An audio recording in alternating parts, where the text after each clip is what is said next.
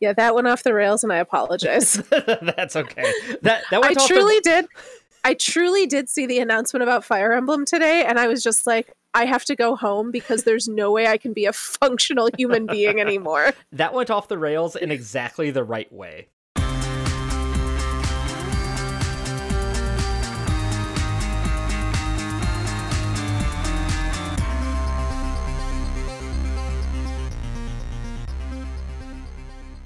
Hello, and welcome to Did You Do Your Homework, the pop culture podcast connecting academic ideas to popular media. I'm one of your co hosts, Pete Romberg, and today I'm back farming. Uh, joining me, as always, is my fellow co host, Martha Sullivan, library manager, and surrounded by boxes. Oh, yes. Uh, so today we are going to be doing a bit of a movie Thunderdome. Uh, we have two different Thunderdome situations happening wherein two movies enter, one movie leave. Uh, by this we mean movies that came out at basically the same time with very similar uh, premises. Um, just because something Same was year. in- sa- yeah, same year. Um, just because something was in the zeitgeist, in the ether. Maybe one movie was sealing off the other in a very quick turnaround. Who knows? Um, lots of these examples have been scattered throughout the history of Hollywood. We've got two sort of clear buckets, uh, which we'll be getting into later. But first, before we get into our main event, it's only fair to share with you what is stuck in our heads. That's whatever piece of pop culture we want to be talking about uh, just right now and sharing with each other and sharing with you. Uh, so, Martha, I know you have a triple stuck in your head this week. What things are stuck in your head? So here's the thing.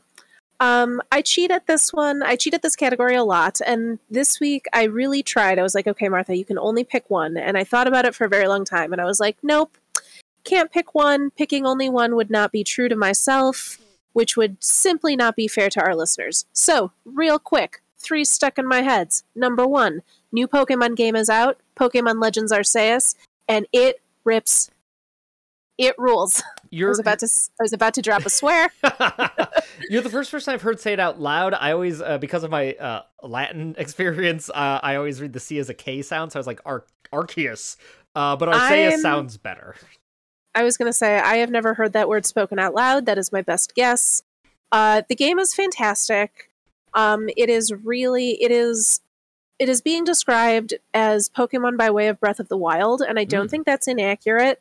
Um, it's not quite the towering achievement that Breath of the Wild was, Sure. but it is definitely the most innovative thing that Pokemon has put out in quite some time. It's much more open world. The emphasis is on uh, discovery and learning about stuff rather than necessarily just battles and um, like grinding up your levels. Mhm. I'm having so much fun with it. It's really, really enjoyable, um, especially coming off the heels of the new Diamond and Pearl iterations, which I they're, they're fine. I played those games already. I, I don't necessarily need to play them again. Sure. Diamond and Pearl are just like cosmetic uh, updates to a game you've already played. This is like a radically new take on Pokemon in a way. Correct. Cool. Um, number two, the Olympics are happening. I am a basic B. I love figure skating. I have been watching all of it so far.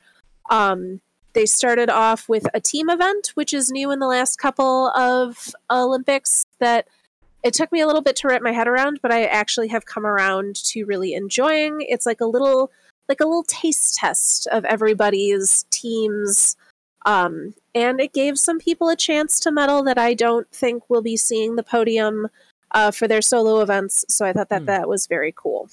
Always got to stand Team USA curling. A bunch of delightful uh, Wisconsin and Minnesotans who look exactly like you'd expect them to look and uh, are defending their gold from last Olympics. I love Joe Shuster so much. He is team. He is the U.S. Olympic team dad. He's Yep. fantastic. Yep. Uh, He's, he got he's the to guy with carry. the great mustache. Yeah.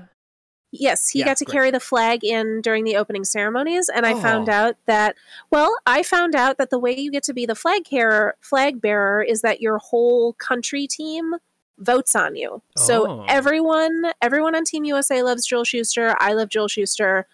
Um, I was, I I was seeing he has a man bun and like some tattoos now, in addition to his awesome mustache.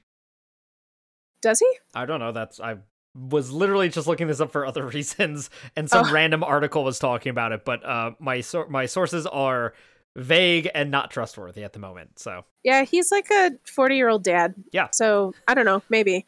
Um, but yeah, I, I have very mixed feelings about the fact that the Olympics are happening at all, Mhm. um, and also about the fact that they're happening in China. Mhm. But also, again, I am a deeply basic lady at the end of the day, and I want to be there for my boys, Jason Brown and Nathan Chen. So go Team USA. Finally, the Oscar nominations happened, and I have a lot of feelings about them.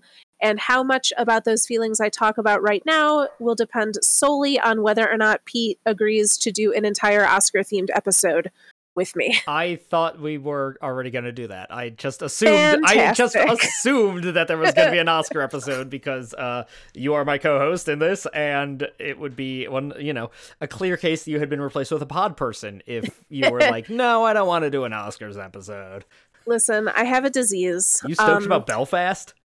I haven't seen it. I haven't. but either. Belfast confuses like Belfast was one of the ones that I was like, this is pretty much a lock. Um, I am flabbergasted in a bad way that Don't Look Up got nominated for Best Picture. That's insanity. That Mhm. movie is not good.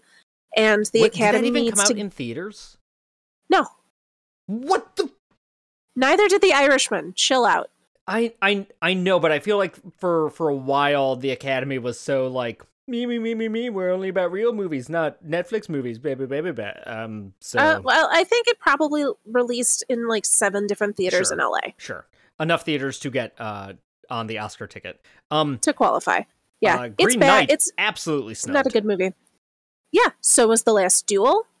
So was those are the two that leap immediately to mind Didn't as La- being Last my favorite at movies. Last Duel at least got uh the picture nod right, or was it Gucci?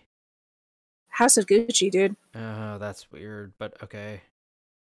Ah, yeah. Hmm. I mean, whatever. I don't think any of these movies we're currently talking about are actually in contention. Uh, but it is wild Oh, that no. they got the nod. I was going to say again, we will talk about this more in depth later, but Yeah. it's going to be Power of the Dog, and you can, you know, mark me on February 9th as having predicted that one. uh, that's fine. I still need to watch it, but I'm actually really excited to watch it. So, yeah. It will remind you very heavily of when we did a lot of talking about westerns and toxic masculinity. uh, great. Uh, I'm, I was I'm looking forward to to- it. Yep, I was supposed to make that fast, and then I didn't. So, Pete, what's stuck in your head this week? Um, as I previewed in my intro, um, I'm gonna be really quick. I'm back on my BS of uh, Stardew Valley. Stardew Valley is a game that both Martha and I have talked about multiple times on this podcast. Often as it's stuck in our head, probably as our top media of whatever year it came out, and our you know top 100 of everything. Um, it's a farming sim on the Nintendo Switch and other video games, and also so much more than that. Uh, there the uh, uh I think your intake of breath might signal that the production company uh is coming out with a new game soon. Um, but that's not Oh, the yet. Haunted Chocolatier. I saw the I saw the trailer for that on um, ConcernedApe's Twitter a couple months ago, and I got so excited that I bought Stardew Valley on my phone. It's available on the phone. Yes, Okay, well, first off, I can't know that. Second off, I would I wouldn't want to play it on my phone anyway, so that's fine. Um, the gameplay is actually pretty good. You can adjust the size of your screen, and you just tap on the screen for where you want to go and what you want to interact with. there's just like never a point when I'm in dire need to play a video game when I have my phone and I don't have access to my Nintendo Switch. Um, Well, la yeah, because I, I don't commute on the train or whatever. um, uh, anyway, whatever. It's a farming sim. It's great. It's perfect. I haven't played it. I haven't played the Switch in like three months. Uh, I was gathering dust, and over the weekend, I was like, eh, all right, whatever. We'll, we'll pick it up. We'll kill kill some time figuring out where I'm at in my farm and what's going on and what I want to do next. Uh, and now I'm just like I'm so deep in. I was pulling up the um. Uh, there's a farm mapping app that lets you, uh, or not app, like it's just a website that lets you plot out your farm in advance. Um, so it was fall when I started playing.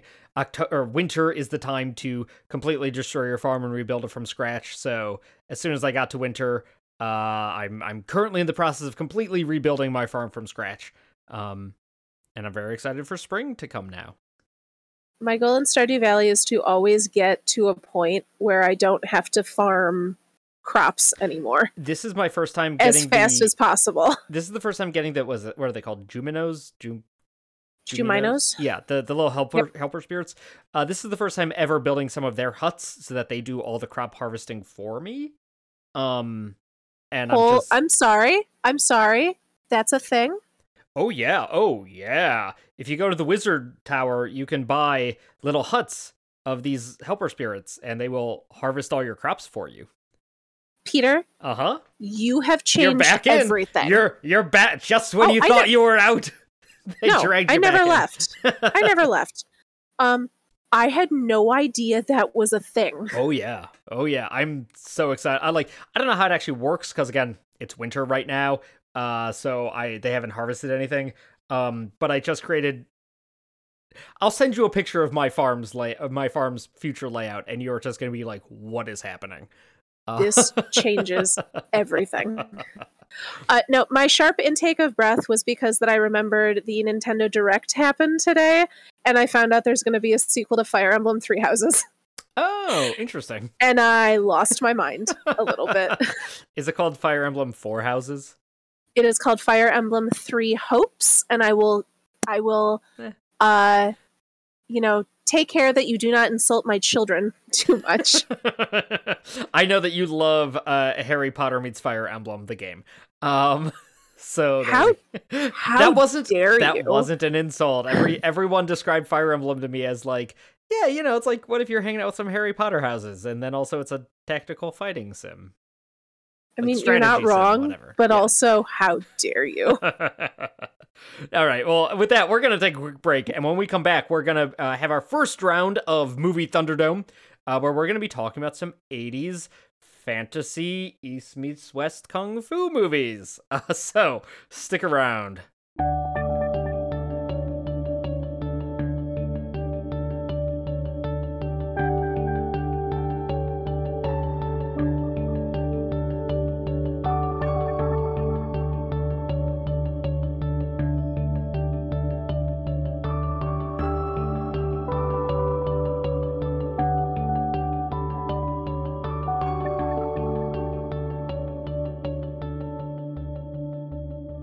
And we are back.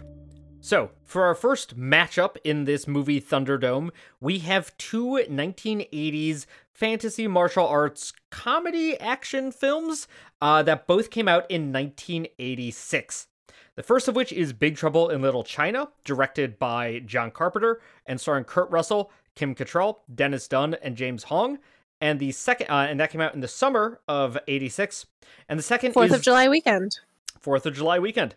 Uh, and the second is The Golden Child, directed by Michael Ritchie and starring Eddie Murphy uh, and other people, but Eddie Murphy is the basically the only person on this billing. Uh, Charles Dance as the bad guy, uh, Charlotte Lewis, and um, also Victor Wong. Victor Wong and James Hong are in both of these movies. Um, this came out in December of '86.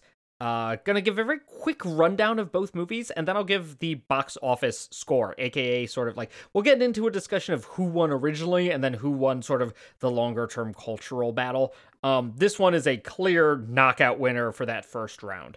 Um, Big Trouble in Little China is about truck driver Jack Burton who gets enmeshed in a bunch of uh weirdness, uh, you know, weird fantasy Chinese mythology stuff happening in San Francisco's Chinatown after he wins a bet against his friend Wang Chi, um, which leads to him wanting to get some money, driving him to the airport, uh, doing a bunch of other stuff, and eventually uh, um, meeting Kim Cattrall as a love interest.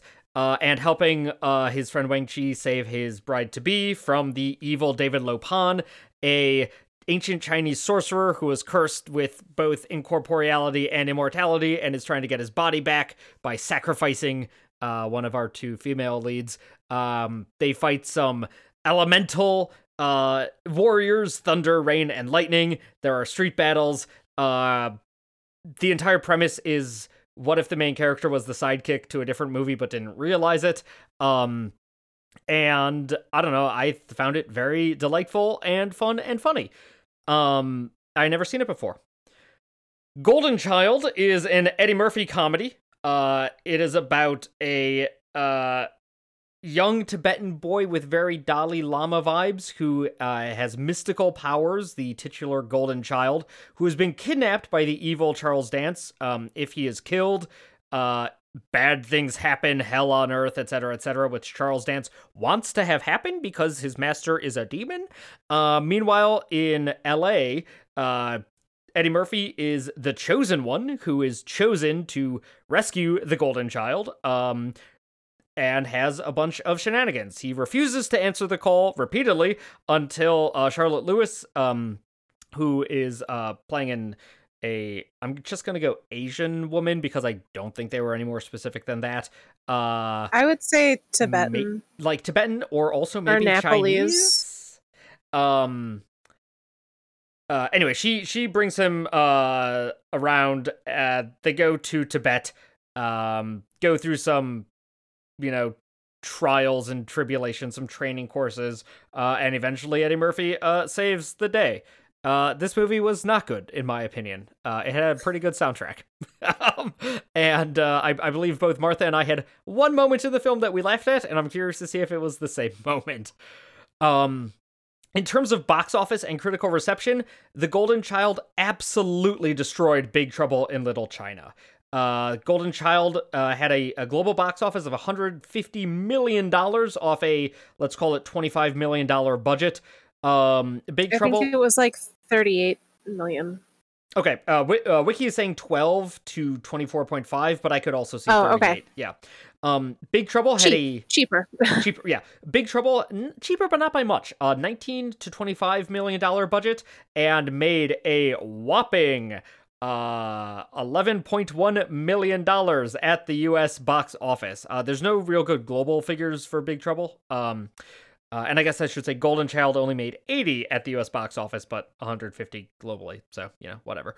Um Big Trouble opened 12th its opening weekend, which and Golden Child opened first because it's an Eddie Murphy vehicle. Um so, uh also critically, Golden Child had generally better reviews at the time. We're going to get into it, but uh, Roger Ebert gave it much better reviews than Big Trouble, which I think is friggin' wild.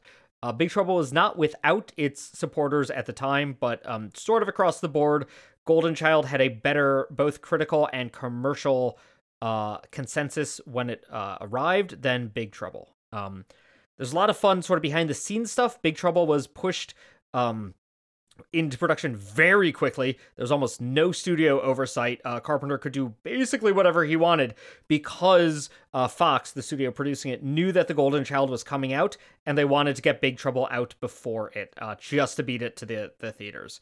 Um, on the other hand, uh, Fox released Big Trouble like two to three weeks before it released Aliens, which is where all its um, advertising and promotional money was going. So uh, Carpenter has always felt salty about that and kind of thinks that Fox screwed him over with that release date. Um, that's enough behind the scenes nonsense. I'd never seen either of these movies before. I was excited to watch Big Trouble, not excited to watch Golden Child. Uh, Martha, how about you? Uh, I assume that you'd never seen either of these before either. That is correct. And here is my hot take both of these are bad movies. Oh, here is my other hot take. The Golden Child got critically a better reception when it was released because no matter how bad it is, it has a story that makes sense. you can follow this story from point A to point B. Because it's a classic um, hero narrative, right? Big Trouble in Little China not only makes no sense, but it is it is in that class of movies that I call that I, I like to refer to as not making sense in a very hostile way. Mm, like, mm-hmm. well, no, that's that's not true because it's not a hostile movie, but it it's aggressively shaggy. it aggressively does not make sense. It it like dares you to try and make sense of what is happening and just laughs in your face when you try. I I agree with that, but I you take that as a negative and I take that as a positive. I think it's a lot I, of fun that it's like like and repeatedly you know, uh, uh, Kurt Russell's character is like, "What's going on?" and other characters like, "Don't worry about it." And I feel like that's that's a great both like joke and also telling the audience like, whatever, you'll never understand the weird beholder thing that's floating in the hallway for some reason in the third act. That's never explained. Roll with it. It's fine. I did not enjoy watching it. I did I'm not enjoy sorry. watching either of these movies. Bummer. Um, did, did you, I will say, Yeah, was one better than the other in your like? Oh, Obviously, you didn't enjoy either, but you preferred X over Y. oh yeah, it, it is not. It is not hard for me to understand why Big Trouble in Little China has become the fan favorite that it is. Like, Mhm. as much as I did not super enjoy the experience of watching it, I understand why other people do. Mhm. And at least the actors in Big Trouble seem to be enjoying themselves in the process of making this movie, Mm-hmm. whereas no one involved in Golden Child was enjoying the process of making that movie. No, Eddie Murphy has like literally three years after that movie came out, uh, three to five years. Eddie Murphy was like, "Listen, my movies make money. Golden Child was awful, but it made a hundred million dollars."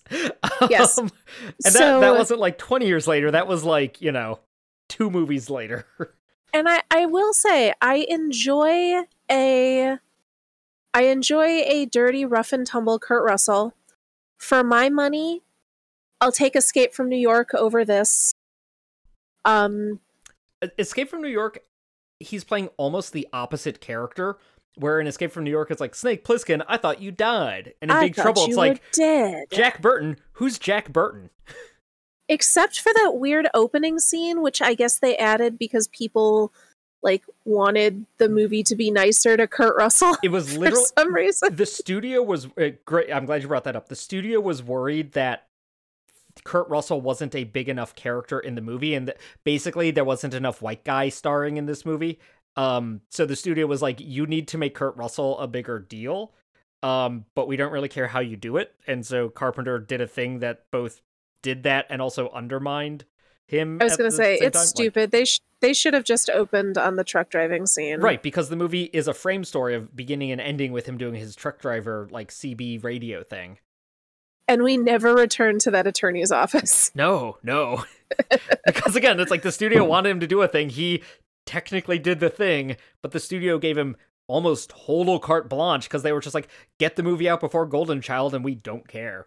Um and so Um, he made exactly the movie he wanted to make. Which I guess good for him.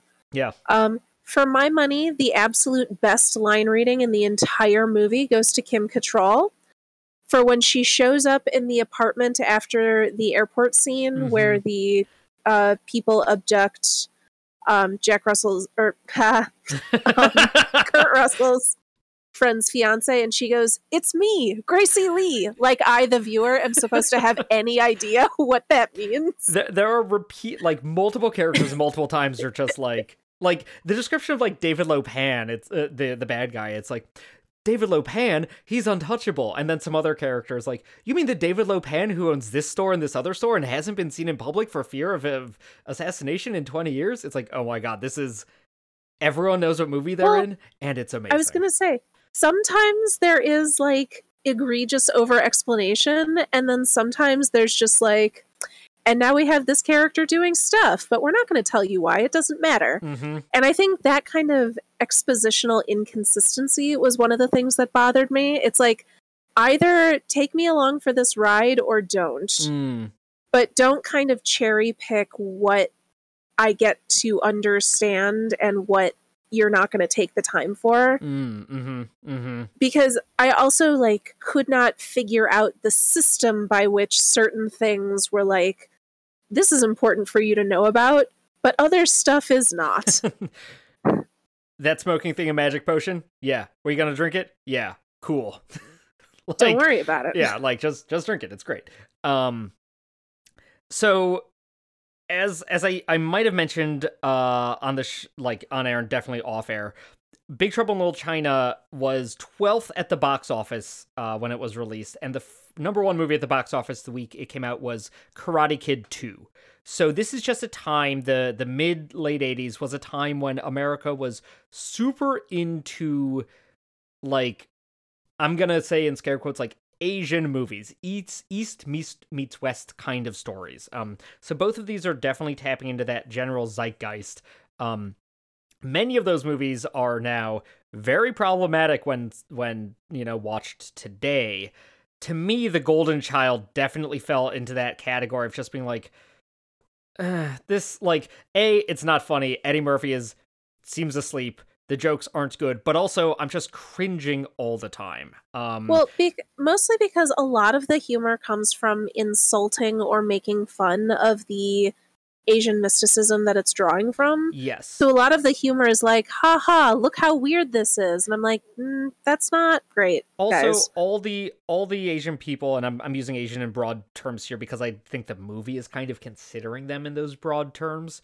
Um, they're all speaking in like bad American impressions of what you know, quote unquote, Chinese people would sound like. Um, and it's not helped that uh the the the female lead is played by Charlotte Lewis, who is a English um uh I think she yeah she's half Chilean, half Iraqi. Um, so you know, of course she is. uh, whereas in Big Trouble, everyone is speaking with an American accent. There's a, a, scene where Kurt Russell is like, "Do you speak English or something?" And the the random dude is like, "Yeah," in a completely flat San Francisco accent. Um, I mean, I I think it is a strength of Big Trouble that it takes place in the United States. Like they don't make any effort to try and take us to an exotic locale. It's just no, this is the stuff that we brought with us. Yeah. So well, and also they, like everyone is is or not everyone, most people are like multiple generation American too. Mm-hmm. So there's no, you know, there is not a lot of the like Mickey Rooney accent going on.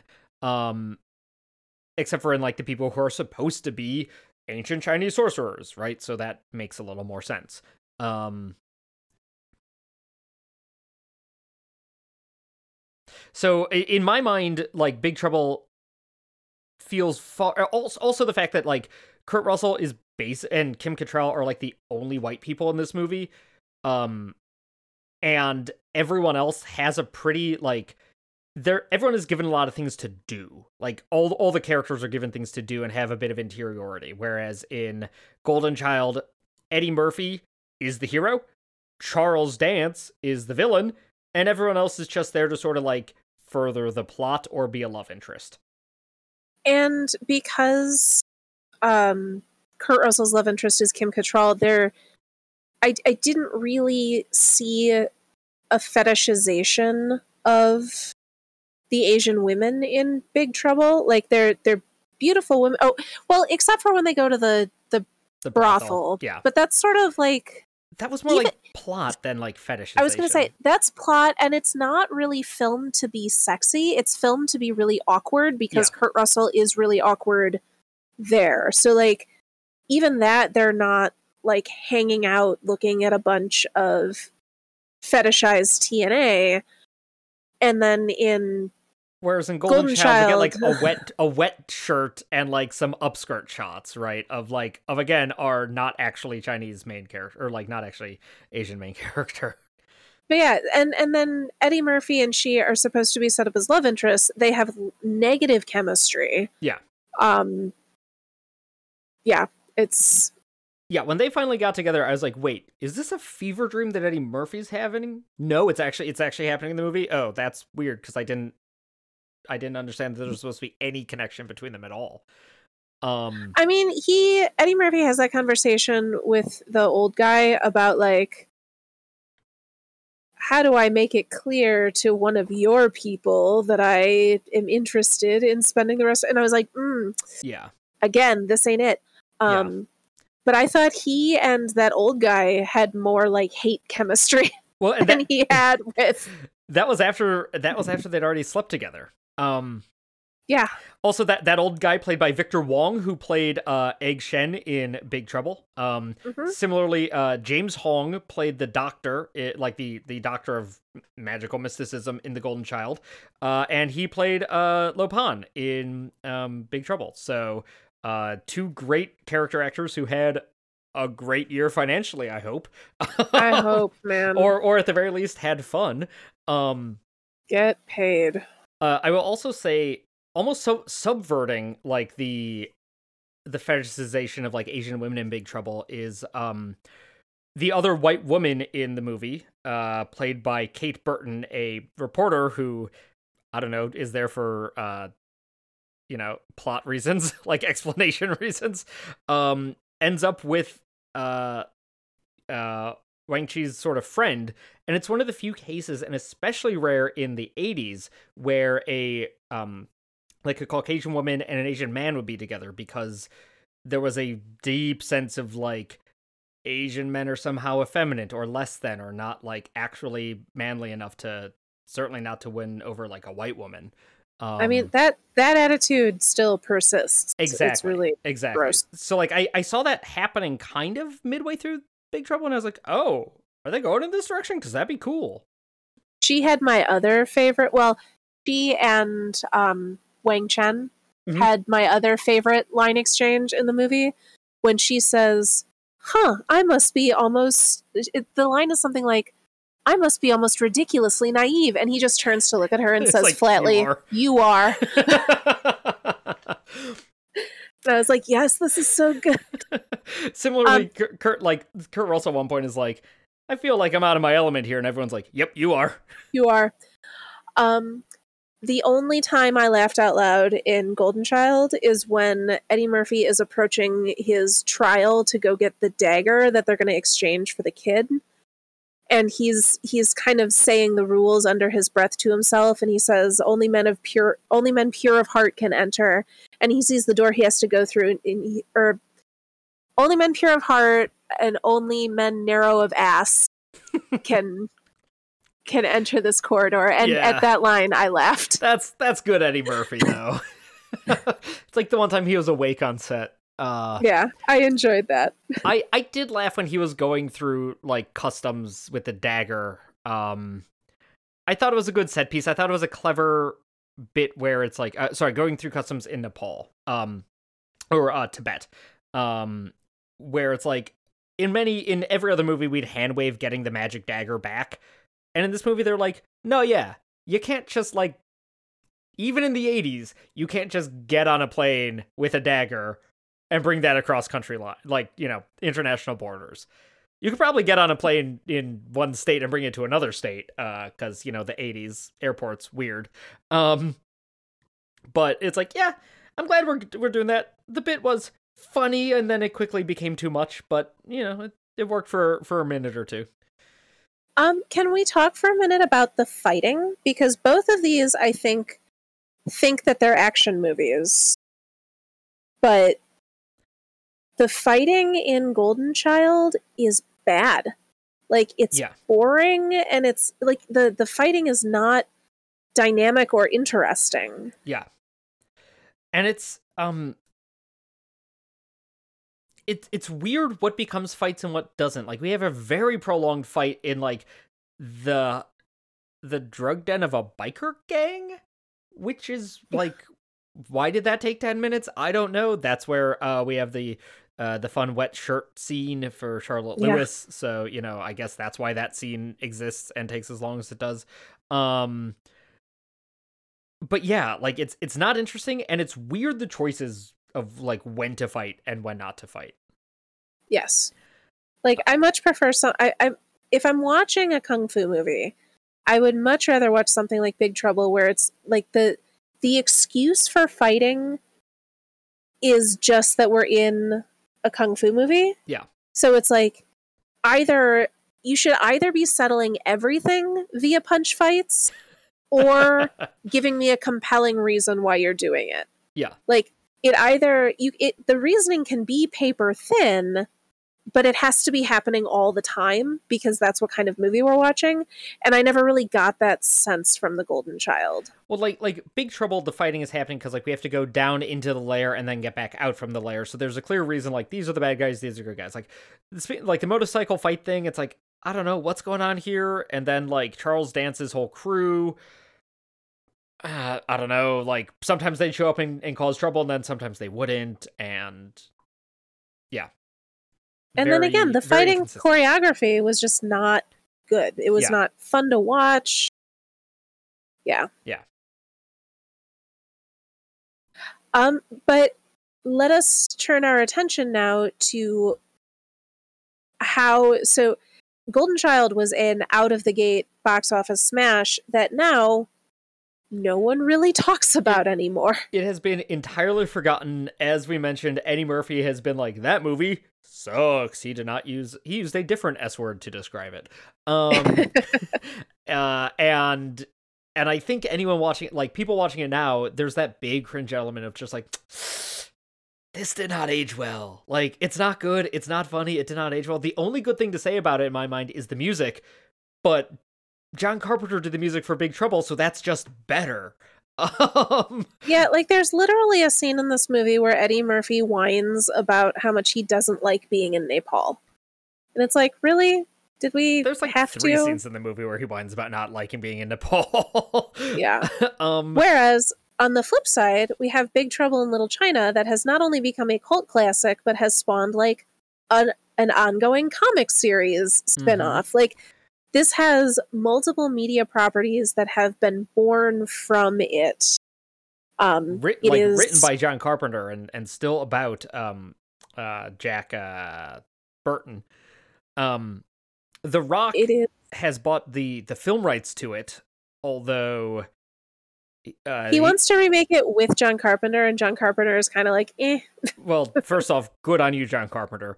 Uh, he's uh, The Rock has also said that he doesn't anticipate himself like if this ends up getting you know made again or whatever. He doesn't want to be Jack Burton. He would want to just make another movie in the Big Trouble universe, starring Yes, The good. Rock. Which um, a sounds dumb. B sounds better than just remaking this with The Rock.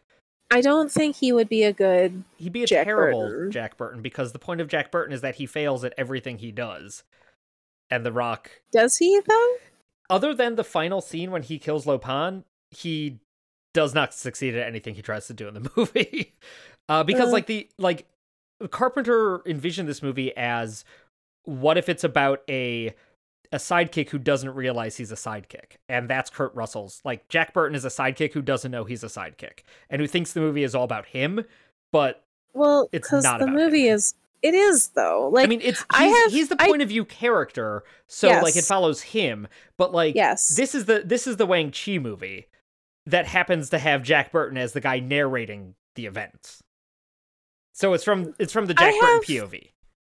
so I have trouble with that Okay. because because like the way that storytelling works because it's from his POV, he gets the majority of the screen time. He is who we're following. Like there is a different movie where Wang Chi is the lead. It's not this movie. Mm. Like he is I like I, I, I, unders I understand what people mean when they say that. mhm. I just have trouble reconciling that with the fact that he is who the majority of the action centers around. Like he is the one that is helping like he is helping Wang Chi. He's the one that pushes the action forward. I don't think he does push the action forward though. Like he's always he's, he's not he's the the reason it all starts though. Like no, he isn't. Like he he the his ins- the movie happens because he insists on driving Wang Chi to the airport. but Wang Chi's girlfriend would have been kidnapped regardless. Right, but then we wouldn't be watching that movie because So I've, Jack I've Burton wouldn't have been involved. right like I've I've heard this movie described like I've I've heard the way that I understand this in a way that clicks for me is that you could airlift Jack Burton out of this movie and the events in the movie would still take place basically how they take place.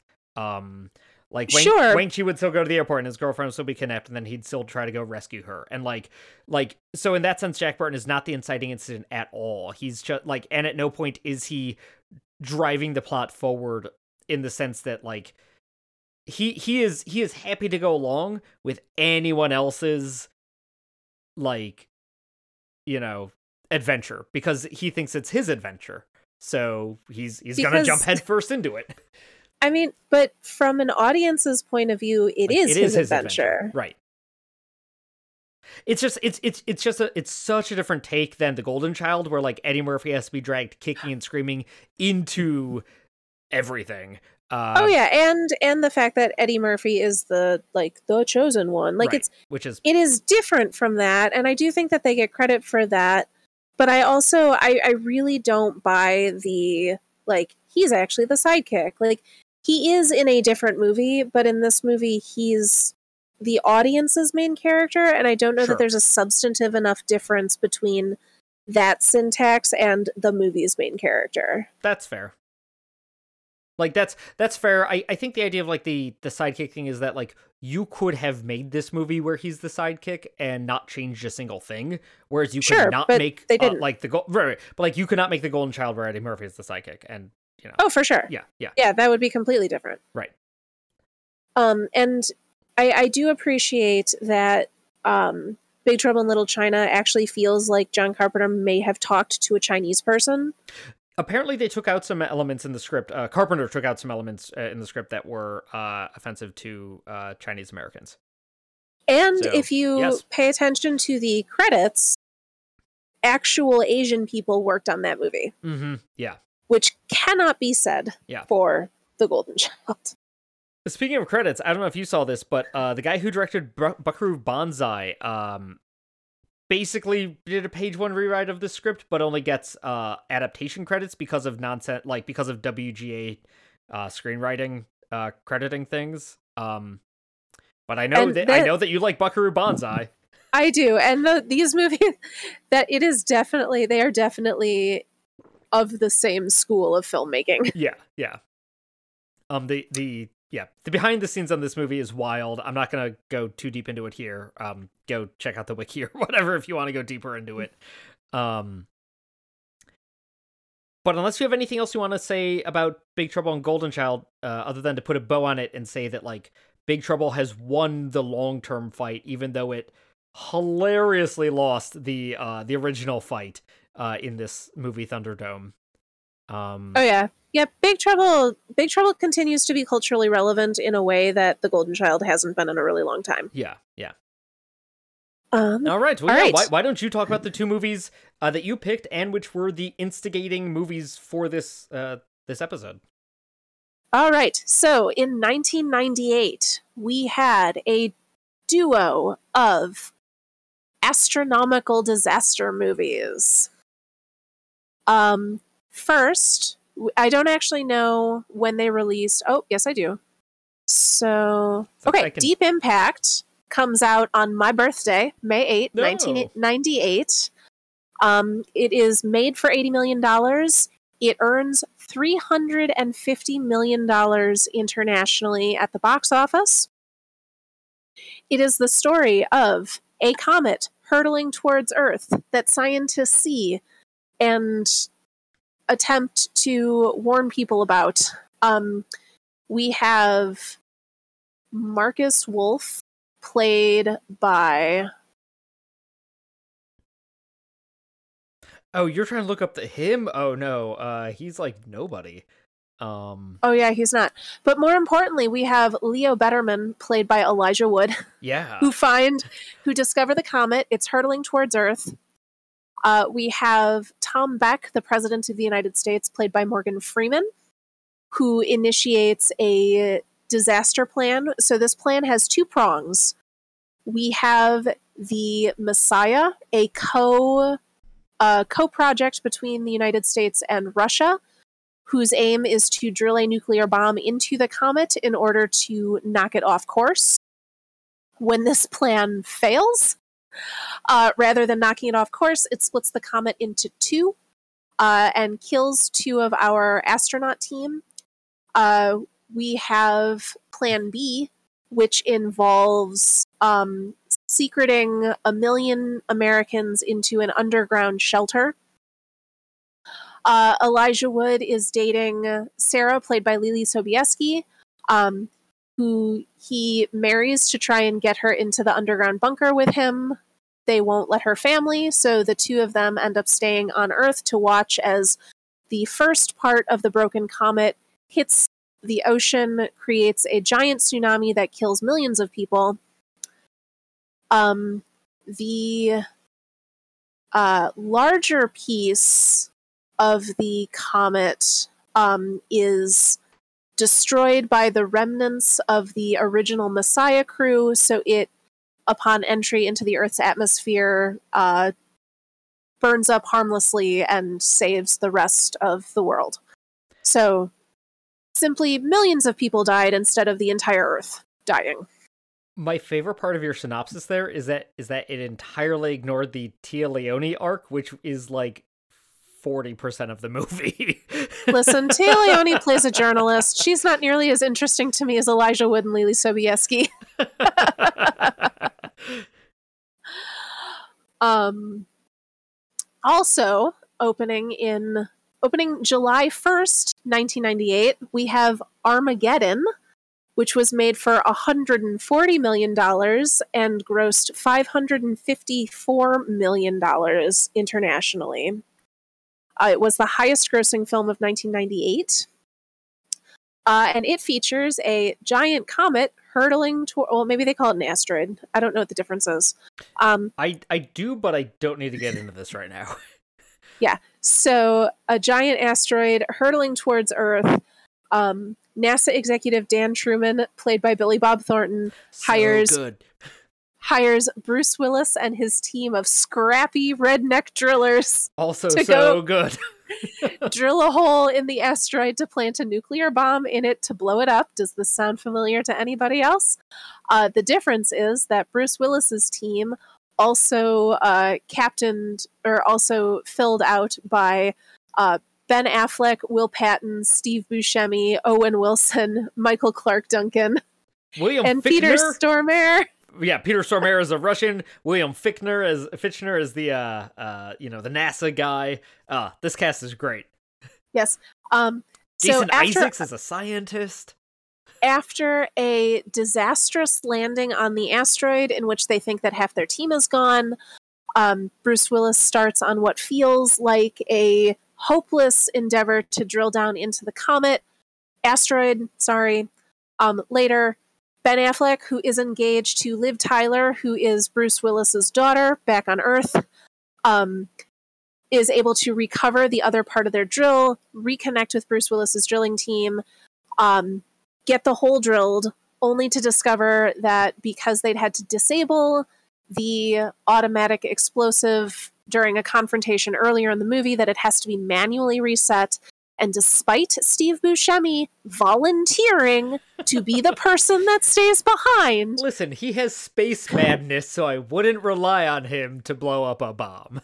All I'm saying is that all I'm Bruce saying is Willis, this movie uses the term space madness, and I'm here for it. Bruce Willis needlessly sacrifices himself in a scene that makes me weep helplessly every single time to manually blow up the bomb, destroy the asteroid, and save the Earth. This movie has a screenplay credit by J.J. Abrams. Here's the thing about both of these movies. both of these movies are good. Ooh. I I love Armageddon. I don't know if I can say the same thing about Deep okay. Impact.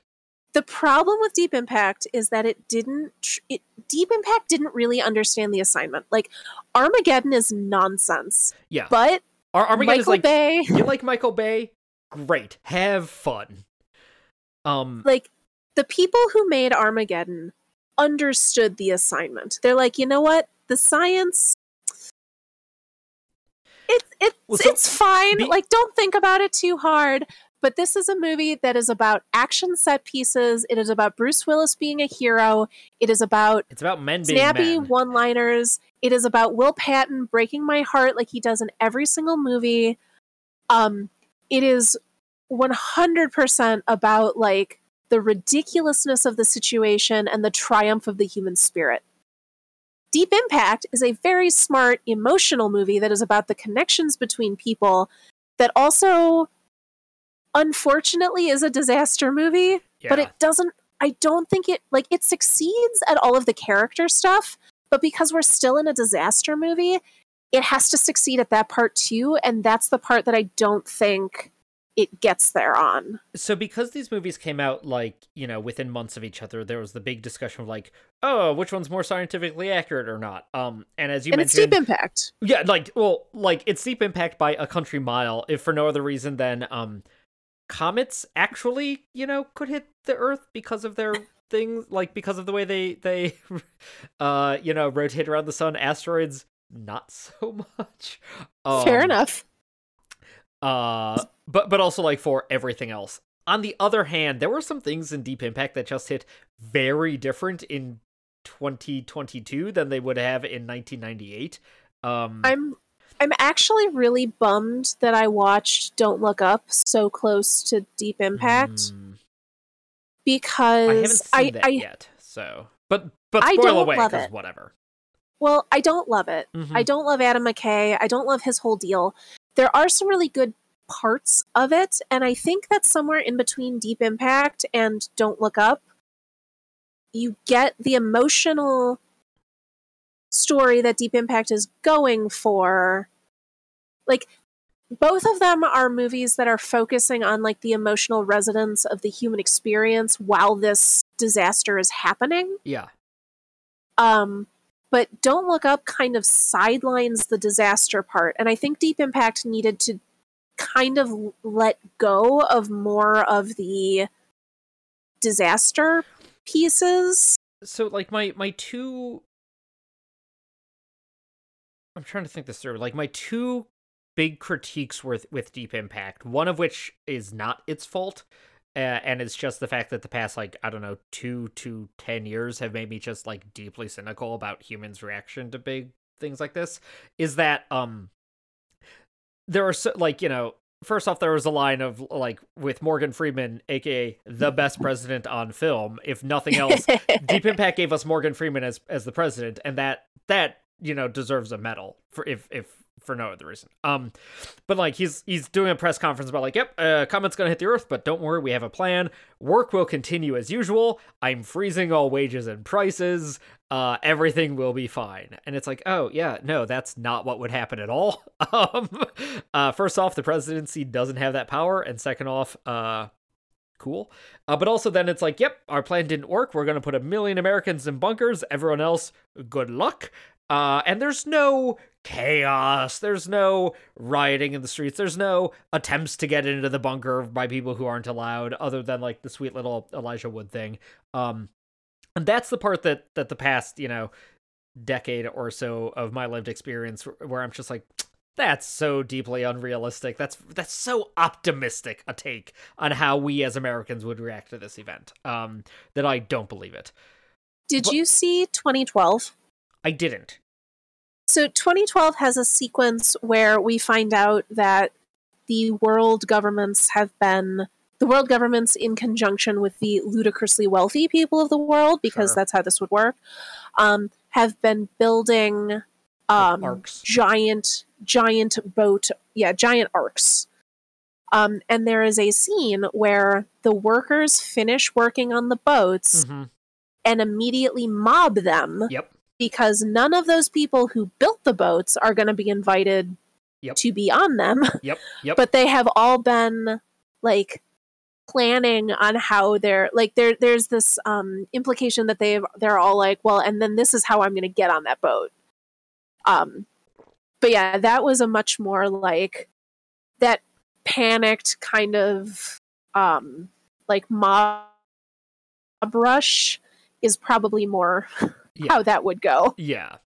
Um my other my other thought on this is that it's too be, because you're right. It's it's trying to talk about the human connection and like the like human, you know, adversity through triumph and all or through through, you know, difficulty uh sorry, human triumph through adversity um and all the rest of it.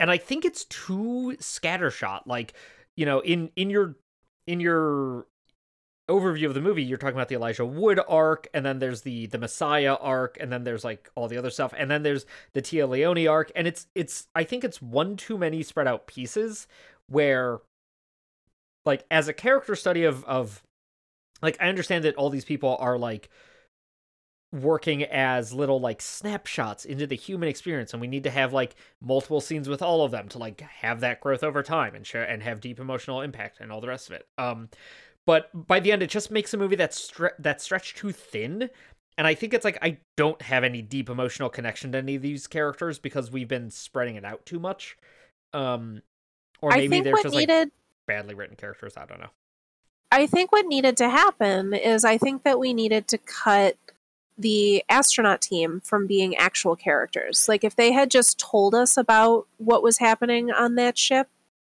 yeah without us needing to be on that ship. You're totally think- right, but then you're not getting a budget of eighty million dollars, and you're definitely not getting greenlit because why are you having a an asteroid movie without showing us trying to blow up the uh, asteroid? Like, well, asteroid? and that's the thing is that I don't think like this movie is this movie is trying to be a disaster movie, and I think that that does it a disservice. I, Yeah. I think that it should have just leaned into not being a disaster movie. I will say the comet looked beautiful in this. oh yeah, Every time we Oh, looked yeah, at the- that, I I'm mean, like, you oh, it's like a jellyfish in space. You can see the money on the screen. Yeah, Um, but yeah, I think that's one of the reasons that Armageddon works so much better is that it is totally ridiculous, but it is also much simpler. Like we stay, we basically have one group of characters that we stay with the whole time. Yeah. Yeah. And yeah, that simplicity, that cleanness means that they can talk about like science nonsense, and I kind of don't care because the actual plot of the movie is so simple. right. Because at That the end it's of the like, day, you you're gonna put a hole in a rock and you're gonna put a bomb in the hole, and then yeah please fine. tell me please tell me more about how nasa doesn't know anything about drilling and that's why your redneck company has to be the ones to go into space Martha, it's easier to train some drillers to be astronauts than it is to train astronauts how to be drillers, okay? that line that is that sequence is such nonsense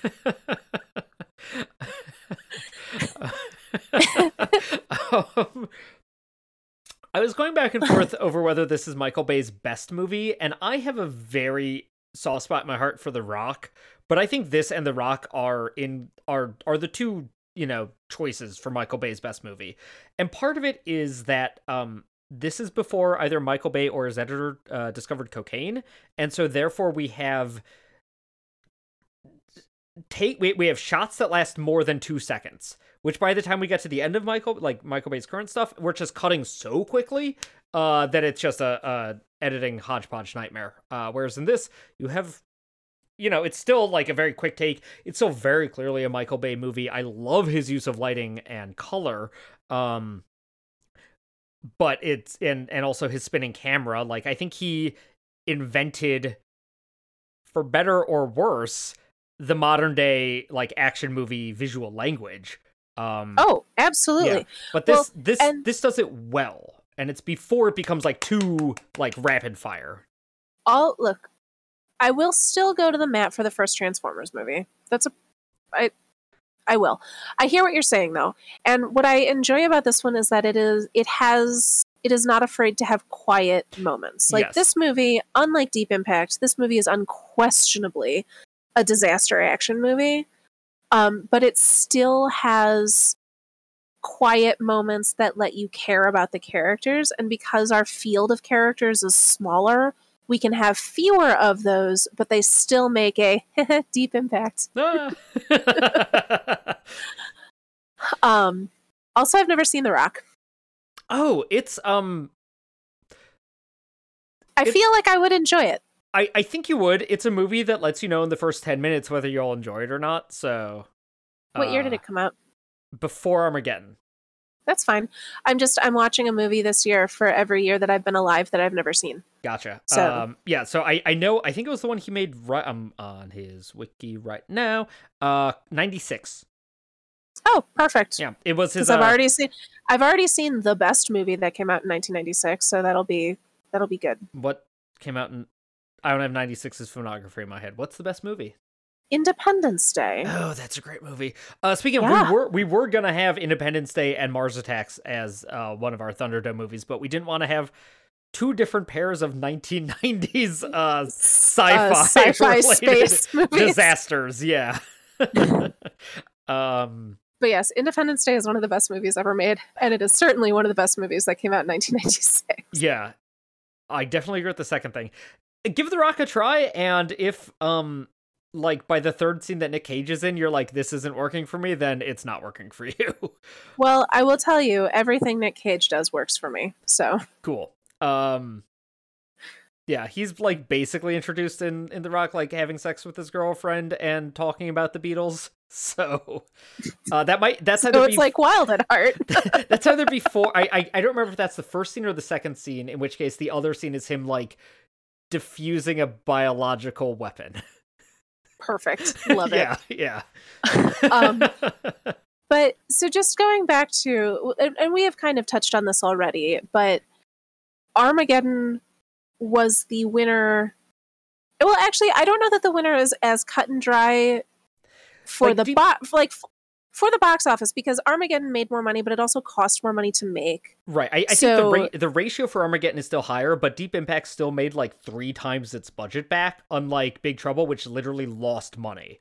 Um, And I, I do think it's interesting that people are still people do still talk about Deep Impact, but it usually comes up as that other asteroid movie that came out the same year as Armageddon. I, I will tell Like- you, I, I did not see either of these in theaters. I saw Armageddon shortly after it came out on what I have to imagine was VHS, uh, because 1998.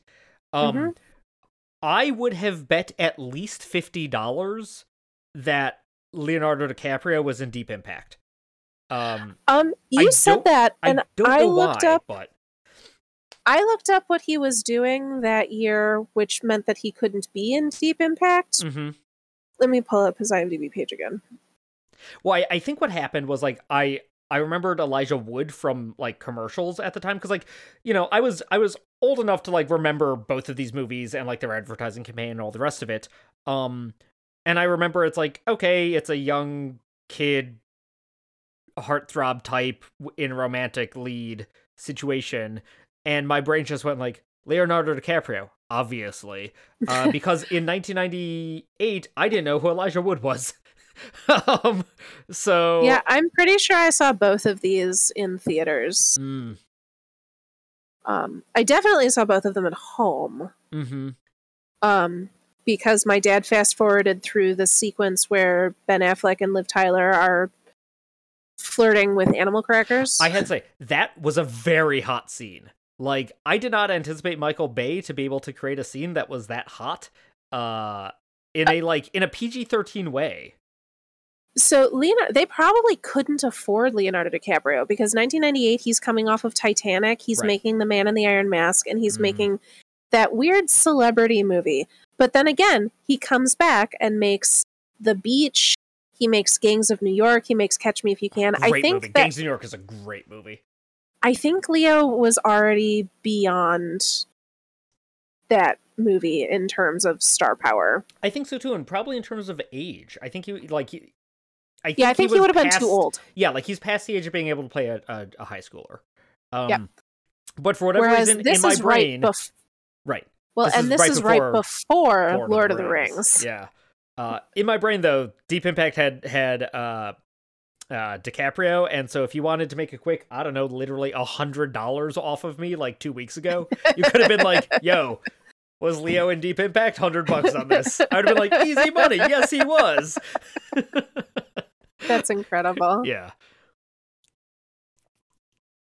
Um, but yeah, so why do we think that? Do we have any other thoughts on why we think Armageddon has stuck around I in mean, a I- way that Deep Impact hasn't? I think we've talked Also, about it. I Like, feel it's, it's a cleaner film, right? Like, first off, like Michael Bay invented the visual language, and even just like the like not aesthetics, but like the the um the sensibilities of the modern day action movie. And Armageddon is one of those movies that created those aesthetics and those sensibilities, so it's still there. Also, the music video for whatever song it was With, I don't want to miss a thing There by we go. Aerosmith. that I thought it was an Aerosmith song. Calm down. um, like that's still like a joke. Like it's it's a joke, but it's a joke that still gets cultural reven- like resonance with people our age. Um, I also think that part of the problem it goes back to my earlier point in that Deep Impact is not as pure of a disaster movie. So Mhm. like Armageddon shows up on a lot of best disaster movies and best action movies of the 90s and Yeah. Deep Impact is not enough of one thing or another to be making those same kind of retrospective lists. Yeah, I, I feel like the, the cultural impact of Deep Impact is Morgan Freeman was a pretty good president. Um, Is that And- the only time he's played the president? I can't believe that's true, but also maybe it was certainly the My first phone is- time my phone has- president. Yeah, my phone has died, so I can't look it up. But this is also a tough. Well, Google search Morgan Freeman president. Um, I mean, I would vote for him now. well, yeah, obviously. uh, oh no, he's in the, all those dot dot dot has fallen movies. Olympus has fallen. Okay, that was London has fallen, Angel has fallen. Um, Jerry Butler. I guess he's technically a president in Invictus, but not of the United States. Um, God, that was a good movie. I love an inspirational sports I have not seen Invictus. Pete, it's, It's- so good. I know it's up my alley. It's one of those that like it came out. and I'm like, I should see that, and now, oh, apparently, 13 years later, um, I have not seen it. Invictus is 13 years old. 2009. I'm gonna. I would. I'm I would. shriveling up into dust. I would have said that movie came out in 2012, which is only 10 years ago. Um. I would have said like 2017. Oh. uh, long story short, Morgan Freeman has played president apparently multiple times, but Deep Impact is his first, and I think the one that like stuck. Like after that, it's like Morgan Freeman could totally be the president in any movie. Correct. Um, yes. But beyond that, it had no impact. Um, other than as being the other asteroid movie that came out the same year as Armageddon. Like it's always it's always playing second fiddle, right? It. Yeah. That's what. And that's what I was saying earlier. Is that mostly the context we talk about it in now is as the you know red-haired stepchild of Yeah, Armageddon. yeah, totally. Did we do it? I think we did it. I think we did. Uh, the last thing that I wanted to mention is that, um, and this is just so, this is just very, very deep dive. It's my wheelhouse, whatever. You all have to live with it. Um, uh, the cinematographer for Big Trouble in Little China is Dean Cundey, an absolute powerhouse of a cinematographer who shot Jurassic Park. The cinematographer for The Rock is a guy named John Schwartzman who um shot or sorry, not The Rock. He also shot The Rock. But the cinematographer for Armageddon is John Schwartzman who shot Jurassic World. Uh the inferior version of I was Jurassic going to say, you mean the one that I didn't the, like? the one that's bad? Yeah. yeah. I watched The Lost World recently. I saw you did, and speaking It's of it's not good. my It's notes not good. my, my notes for Deep Impact include just Richard Schiff, uh, who is also in The Lost World. Um, but I spent 15 minutes of The Lost World looking at him going, why does he look so familiar? Because he does not, but he has no beard. And that Mm, really goofed me up. Yeah, but everything else about him is like, what if Toby but no beard?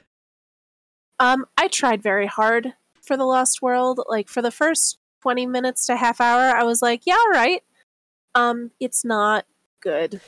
I haven't seen it in forever, and my memory is that uh, the third act is real bad. Like when they take the T Rex to, to LA or wherever. Oh yeah. No, the first act is the strongest and it's just downhill from there. Yeah, yeah. because the longer the movie goes, the more you realize, oh, you guys didn't have any new ideas. You just tried to remake the first one, only it's bad now. Only it's bad because what you need is more than just Ian Malcolm, even though he's great. Yes. Yeah. Correct. All right. Well, now that we've done that tangent on The Lost World, uh, I don't have anything else. I don't think to to bring up about these. No, I'm good. Cool. This This- was fun. Yeah, I was gonna say this is a very fun episode. Well, uh, thank you all so much for listening. You can find us on Apple Podcasts, SoundCloud, Stitcher, Google Play, Spotify, all the other podcatchers. Podcatchers, uh, maybe not Spotify these days. I mean, we're on it, but you know, I don't know. You Spotify, you could pay us a hundred million dollars instead of other people that you're paying that much money. That'd be fine. We'd go exclusive with you. Um, you, uh, one, one of your homework assignments, as always, is to tell your friends about us and to rate and review the show. Give us a five star. Uh, smash that like button, as the kids say these days.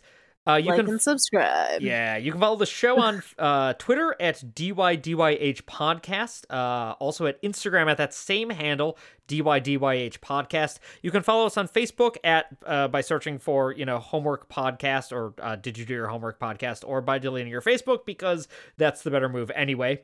Uh, you can also email us at show at homeworkpodcast.com. Uh, before we get to tell you what our next episode is about, Martha, what are you plugging? Where can people find you on the internet? Uh, so you can find me on all the places at Magical Martha, including Twitter and Instagram. Uh, I also write a newsletter whenever I feel like it at tinyletter.com backslash magical Martha.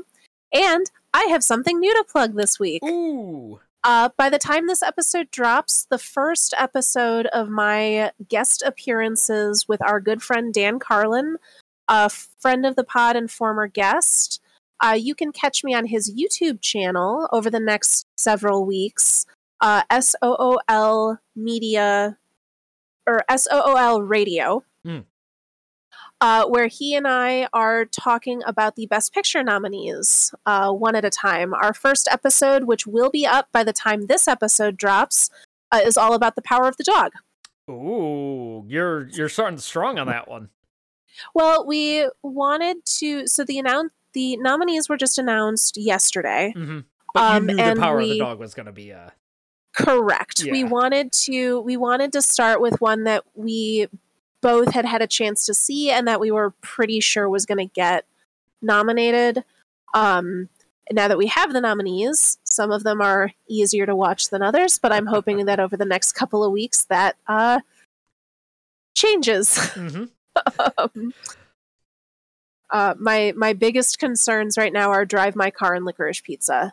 I just saw Um, Licorice Pizza. I enjoyed it. I don't know how much you're going to enjoy it. I don't think I'm going to either, but Mhm. I I will watch it and I will do my best to watch it with an open mind. I do love Paul Thomas Anderson, so Yeah. I, you know, I'm coming at it from that angle. Um, but we'll see.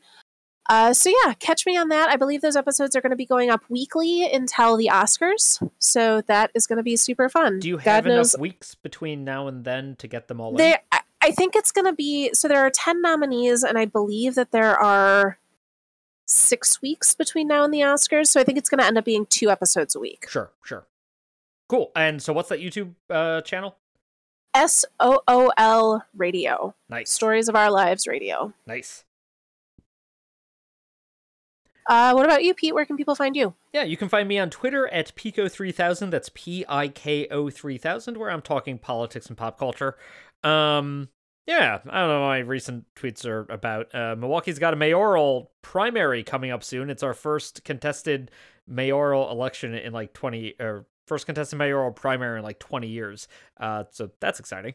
Um, so I'll probably be having some tweets about that and then other tweets about you know, whatever random things cross my feed. Um, yeah, lately I've been tweeting about how mad I am that our governor is getting rid of our uh, mask mandate at the end of February. Haha, that's cute though that you had a statewide mask mandate because your governor was empowered to do things like that. That's true. Yeah. Uh, Yeah, I feel like Pritzker remembered this was an election year, and he's like, "Wait, mm, a lot mm. of Illinois is Republican." Yeah, that's fair. Um Yeah. Fun fun, you know, couple years we've been living in. But I'm so tired.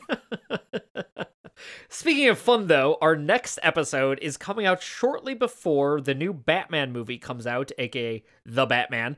Uh, which I don't know if you saw. Um, uh, who's playing Batman? Um, Our Pats. RPattz. Thank you. I'm I'm very excited for him. Uh, he he said something recently that like quote the I opening scene. Could not tell if you were just being sarcastic. no no my my brain was just like on a different wavelength than knowing who was playing batman um he he recently said that the opening shot of batman is so jarring and feels unlike any other batman movie where i'm just like uh-huh uh-huh okay um anyway the next episode is dropping before uh the new batman movie but we are still going to be talking about batman uh, Batman is a character who has been around for almost 100 years now, like definitely 90 years, and has had a lot of different permutations and variations, even in cinema. So, we're going to be looking at three very different takes on the character of Batman and the character of Bruce Wayne uh, in the lens of cinema. And we're going to be looking at the 1989 Batman, aka the first Tim Burton Batman with Jack Nicholson as the Joker. We're going to be looking at Batman Forever, which is the one with Val Kilmer and the Riddler and Two Face. And we're going to be looking at Batman Begins, aka the first one with uh, Christian Bale. Um, we could And have had Liam all Neeson. and Liam Neeson, yeah. Um, we could have had a bunch of others. I'm a particular fan of Mask of the Phantasm, the animated uh, Batman the Animated Series movie that came out in the mid 90s. But uh, we're going to limit it to these three Batman 89, Batman Forever, and Batman Begins. So that is your homework for our next episode when we're looking at the Batman. And, We are very, and I'm just gonna, I'm gonna chum the waters here a little bit. Yeah. Uh, we are releasing this, we are recording this episode before the new Batman movie comes out, so Yes. that I don't have to watch it. Uh huh. Yeah. Yeah. We have different takes on how uh, anticipating anticipated of that movie we are. How excited we are for that movie.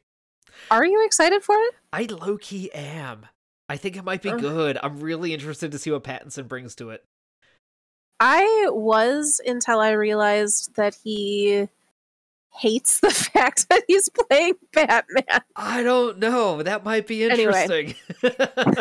Anyway, we are we are Well- wildly speculating. So, uh, so Um, uh, until then, um, make sure you do your homework.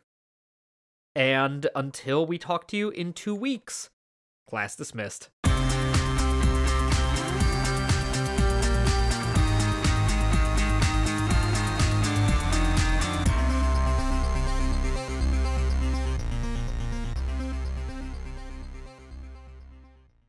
I just, that I'm was a, that was so, a fun episode.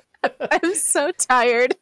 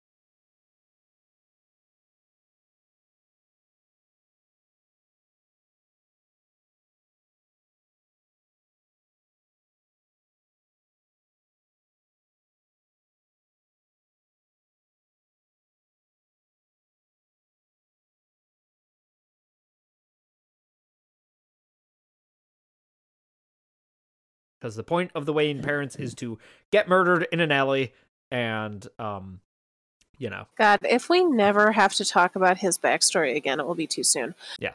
Did you have you read any of the Batman comics, like the modern stuff by uh, Scott Snyder? i think the most recent batmans i've read are morrison's which at this point is going on Okay. like eight ten years So all I could think of when Pattinson was talking about how like the opening scene of this is so shocking, there was a like a splash page in one of the Zack Snyder Batman books. I think it was in a Batman Zack book. It- Snyder, Scott Snyder. Scott Snyder, sorry. I Good, think it was I think it was Scott Snyder's Batman. I don't think it was the Catwoman book. But it is a splash page of Batman railing Catwoman on a roof Oh no, that that's like the It was famous all- it one, was- right? everywhere on the internet. Yeah, yeah, yeah. Well, and that wasn't there some nonsense about like Batman doesn't go down on her because like that's not a Batman thing or something. No, like that, that, was that f- was that part was, of the discourse at some point, and it was dumb that I know that was I was going to say that was much sooner and that was like DC talking about the comic. But like this was a canonical published in a floppy that people could go buy in a store yeah. of Catwoman getting railed on a rooftop by Batman. And that's I was like, so that's how this movie opens. let's let's be honest though. That is is that scene more or less sexy than like, you know, the mistletoe scenes in Batman Returns. Cuz that that movie is crazy horny. it it's not a sexy it's not sexy art. Like it's Mm. Oh, it's like it's like it's like dour Batman art. I mean it Like looks you- like We can't even It have looks fun like with it. por- it looks like porn, but not in a good way. Uh, I don't know. It was written like, I mean, it, it the art is by a dude. I don't know. As a as a female identifying person who is also heterosexual, I was like, that doesn't. I don't love that. Yeah. I mean, and part of it is they're both still in most of their costume. So, like, Batman's got his fly down, and Catwoman is Okay. straddling him in a really weird way. It's, Already, this is dumb because Batman's costume should not have a fly. like, I mean, I just, I don't. yeah. Yep. I think it was supposed to be shocking more than it was supposed to be Like sexy. titillating. Right. Yeah. Which is why I'm gonna go with like so far. Burton's. I know you don't like it because it's aggressively anti-audience, but Bur- Burton's Burton's Batman Returns is like maybe the hottest Batman Catwoman moments in Batman's history. Yeah. I mean, I don't disagree. hmm Which then also says quite a lot about uh, about the history of those two characters, considering that they are frequently a will they won't they. Yeah. I like it better when Catwoman's a lesbian. Mm, hmm Um, all right, I, I- have to go I- charge my phone. Cool. I was gonna say I like her most as a uh, anti-hero type, so I'm excited that Zoe Kravitz in this seems like the anti-hero rather than a, uh, you know, Yeah, Anne. Hathaway. Anne Hathaway as gay Catwoman was the only good part of Dark Knight Rises. Bane. Bane was great. No, I loved Bane. uh, but Bane and Catwoman were the only good parts of Dark Knight Rises. every time Bane op- I mean, Bane's dialogue was part of the reason that I just stopped watching. You don't like Bane? No, it's not the voice; it's everything that comes out of his mouth. Mm, Just, uh, you don't like simplistic economic stories. I mean, I'm here for a takedown of capitalism. I just but what about my the tale of two cities? I'm gonna make you. I'm gonna give you. I'm gonna lend you the next time you're home. I'm gonna lend you my books of Secret Six, and you can read about the only version of Bane that I care about. Mm, okay. I I've not like literally my entire Bane knowledge is like Batman and Robin was my introduction to Bane. Not great. Learned that he broke Batman's back. That's cool. Dark Knight Rises, uh, Harley Quinn animated thing where basically whoever's voicing Bane is doing a uh, uh, Dark Knight Rises voice. Yeah, Gail Simone wrote him as Mm. part of her Secret Six villain team, and he's the best. He is everyone's dad. I love him so much. I'm intrigued at the idea of Daddy Bane. Yes, correct. He's like, I am large and you are small. I will take care of you. And I'm like, yes, that's correct. Amazing. All right. It's almost 10. It is, and I'm feeling loopy, so. I think it's time to. Uh, all right, Log off. Good All right. Have a good one. you too.